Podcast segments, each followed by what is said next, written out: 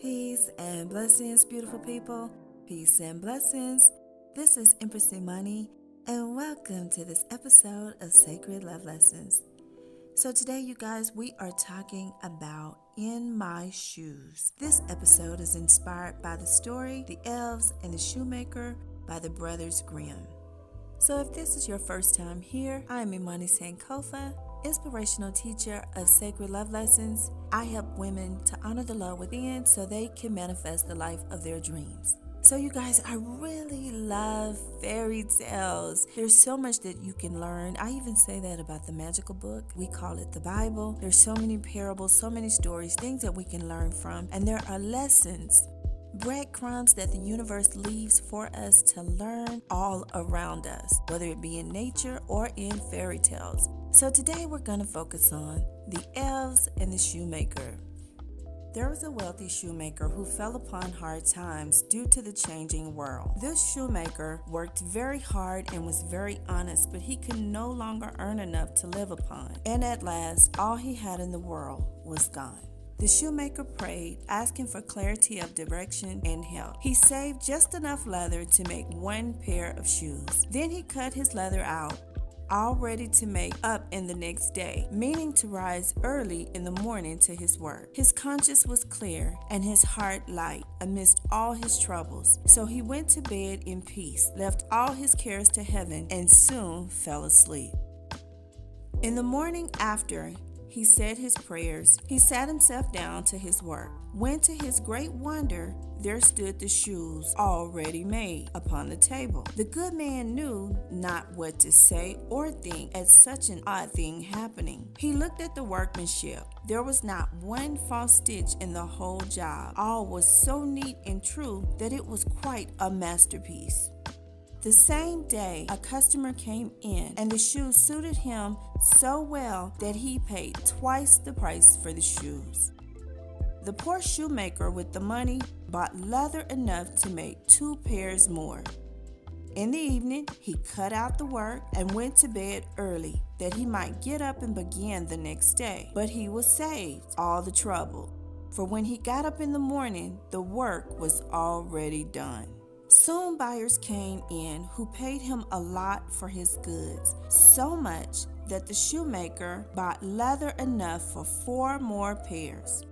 He cut out the work again overnight and it was done in the morning as before. So it went on for some time. What was got ready in the evening was always done by daybreak, and the good man soon became thriving and well off again. One evening, as he and his wife were sitting over the fire, chatting together, he said to her, I should like to sit up and watch tonight, that we may see is it that comes and does my work for me? The wife liked the thought, so they left the light burning and hid themselves in a corner of the room behind a curtain that was hung up there and watched what would happen. As soon as it was midnight, there came in two little naked elves, and they sat themselves upon the shoemaker's bench. They looked up all the work that was out and began to ply with their little fingers, stitching and wrapping and tapping away at such a rate that the shoemaker was all a wonder and could not take his eyes off of them. And on they went till the job was quite done, and the shoes stood ready for use upon the table.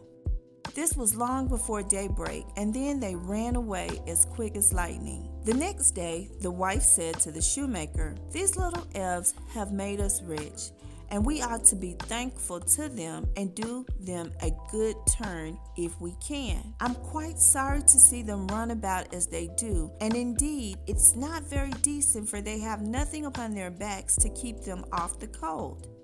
I'll tell you what, I'll make each of them a shirt, a coat, waistcoat, and a pair of pants, and you'll make each of them a little pair of shoes. The thought pleased the shoemaker very much, and one evening, when all the things were ready, they laid them on the table instead of the work they used to cut out, and then went and hid themselves to watch what the little elves would do. About midnight, in they came, dancing, skipping, and hopping around the room, and then went to sit down to complete their work as usual. However, they did not find any leather cutout. Instead, they found the pretty little articles of clothing and shoes. They were at first astonished, and then they showed intense delight as they dressed themselves. Then, in the twinkling of an eye, they danced and capered and sprang about as merry as could be till at last they danced out the door and away over the green. The good couple saw them no more, but everything went well with them from that time forward as long as they lived. The end. So, what did we learn from this story? Well, the first thing is that the shoemaker prayed and asked for help. He prayed and asked for help. How awesome is that? Because that's my go to move. Prayer is what you say within yourself about yourself to yourself. He didn't consult with a lot of people regarding his situation. He didn't go around posting it on social media, you know, telling people all about his problems and the challenges he was having. Instead, he went to his higher self, the God within him, and he prayed. The next thing we can learn from this story is that the shoemaker prepared for the next step in his journey. Even though he lost a lot, with the exception of the leather. He still pushed forward and he left out leather for one more pair of shoes. Number three, he detached from the outcome. We saw how he prayed, he asked for clarity, he asked for direction, he asked for help, and then after he took the next most appropriate step by laying out the leather, he cast his care to heaven and he went to bed. So he wasn't up all night worrying and pleading his case. He went to bed.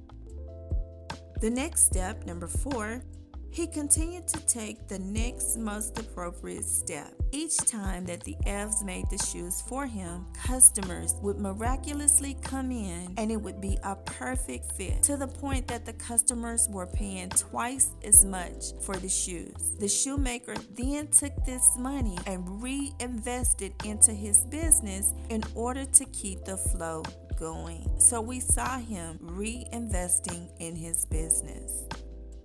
Then, number five, the shoemaker and his wife gave back to the people who helped them. In turn, they gave energy for energy. The elves had been helping them so much that they were just engulfed with thankfulness and gratitude to the point that they gave back.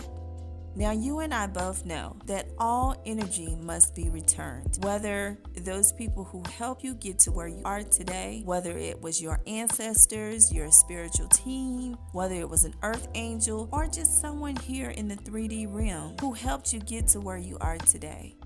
All energy must be returned, whether you pay it forward or you just pay it in kind to the people who help you. This also includes those who have stepped over people, squashed people, stolen people's ideas, stolen their work in order to get ahead. Just know all energy must be returned. So it is better to give than to receive. And I leave you with this final thought give thanks for the harvest, the blessings and the lessons. You don't need to know the whole plan. All you need to know is the next most appropriate step to take. Then take it in your own shoes.